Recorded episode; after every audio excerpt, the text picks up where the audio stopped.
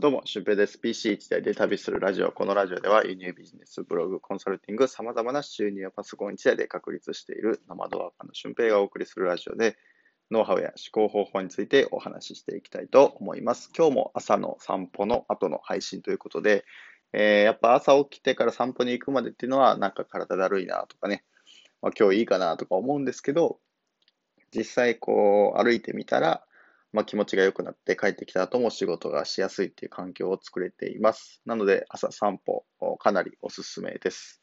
はい。で、えー、1点お知らせがあります。オンラインコミュニティを運営をしております。えー、輸入ビジネスとかブログとか SNS とか、まあ、セルフブランディングに特化した個人が活躍できる時代に特化した、えー、オンラインコミュニティを月額9800円で、えー、しております。まあ、本気でやればね、絶対に元が取れるような、えー、オンラインコミュニティで、まあ、入ったからといって後悔はさせないので、まあ、お試し期間のね、7日間もあるので、ぜひそちらの方もご覧になってみてください。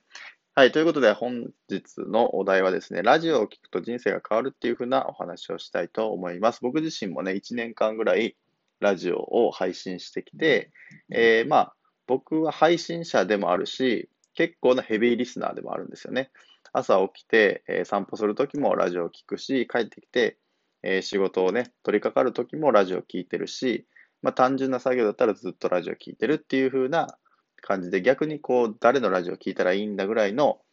あの、なんか、もう聞く人がいなくなっちゃったぐらいになっちゃうんですよね。うん、で、えー、そういうふうにラジオ聞いてると人生が変わるっていうのはどういうことかっていうと、えー、まず一つ目の理由が生の声を聞ける。で、二つ目が可処分時間をうまく活用できる。で、三つ目ができる自分になるっていうことですね。まあ、一つずつ解説していきたいと思います。まず一つ目のお話なんですけど、生の声が聞けるということですね。まあ、その人、まあ、有名人の方とかも、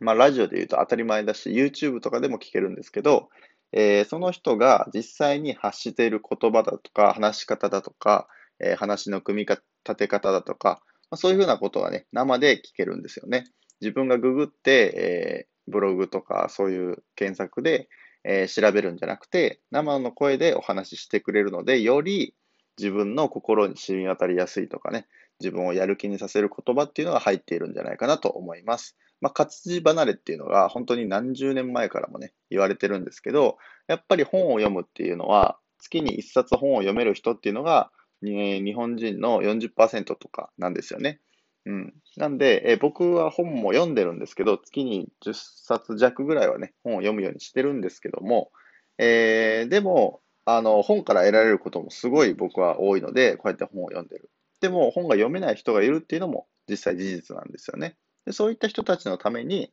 あの、まあ、YouTube とか見たら本の解説してる YouTuber の方とかもいますし、えー、あとラジオっていうのも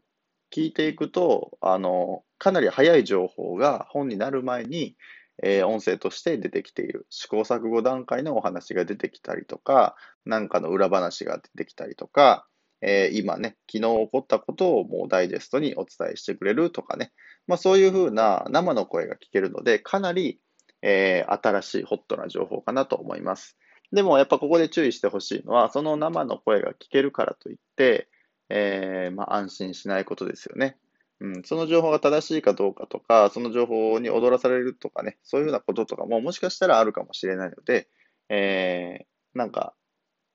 それを取ってるから大丈夫っていうわけではないんです。ということで、二つ目なんですけど、可処分時間を利用してる。で、YouTube とかを見てる人って僕の周りにもたくさんいるんですけど、あのー、もう YouTube しか見れないんですよね、そうなってくると。例えば YouTube 見ながら、えー、本が読めたりとか、あとパソコンで作業できたりするかっていうと、えー、そうじゃないんですよね。YouTube 見ることに集中してしまって、まあ、テレビと見るのと同じ感覚で YouTube を見てると思います。でもラジオっていうのは見ることができないので、その間何か、えー、仕事というか作業をしないといけない。例えば家の掃除をしているときにラジオを聞いたりとか、えー、料理作ってるときにラジオを聞いたりとか、っていうふうなことをしていくとですね、えー、自分が使ってなかった時間、耳っていうのは空いてた時間がありますよね。で、そこで耳を活用できるっていうのことで、えー、まあ、音声市場の高まりっていうのもね、かなり高くなってきているし、クラブハウスとかも、えー、出てきてるし、先日、まあ、 Voicy の、あの、創立者、尾形さんでしたっけ？の話聞いてもかなりね、ユーザー数自体も伸びてるというふうに、えー、なってきていて、まあそこをもしかしたらもうすぐ頭打ちするかもしれないんですけど、そういうふうな皆さんの生活の中で、えー、可処分時間っていうのを使うことができるんじゃないかなと。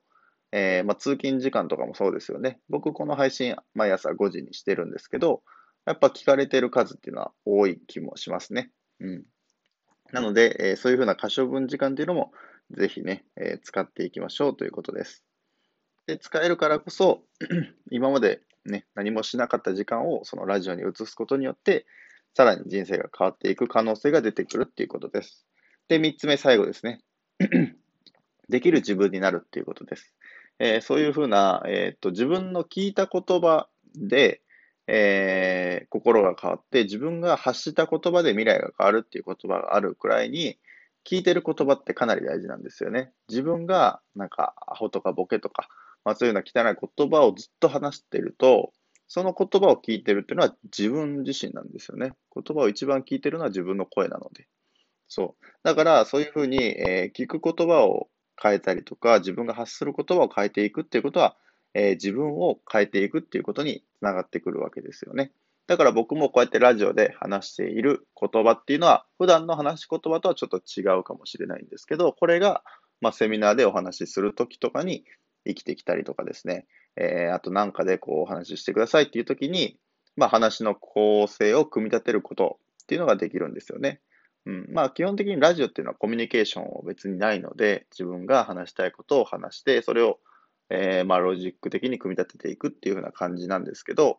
うん。まあ、もうちょっとオフラインとね、えー、このオンラインとはちょっと違うかもしれないんですけど、まあ、話の組み立てができるということは文章が書けるということなので、まあ、そこを活かしていくと、もっともっとね、できる自分になっていくんじゃないかなと思います。だからやっぱ聞いてる言葉で心が変わって、自分が発する言葉で、えー、未来が変わるっていうふうなことをね、意識すると、やっぱりいい言葉を聞き続けてる、いいラジオを聞き続けてると、自分もできる自分になっていくんじゃないかなというふうに思います。はい。ということで、今回は、えー、ラジオを聞くと人生が変わりますよっていうお話をさせていただきました。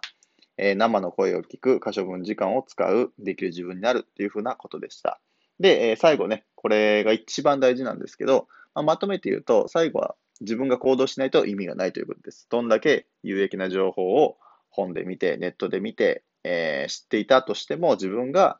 え、それを実行しないと、何の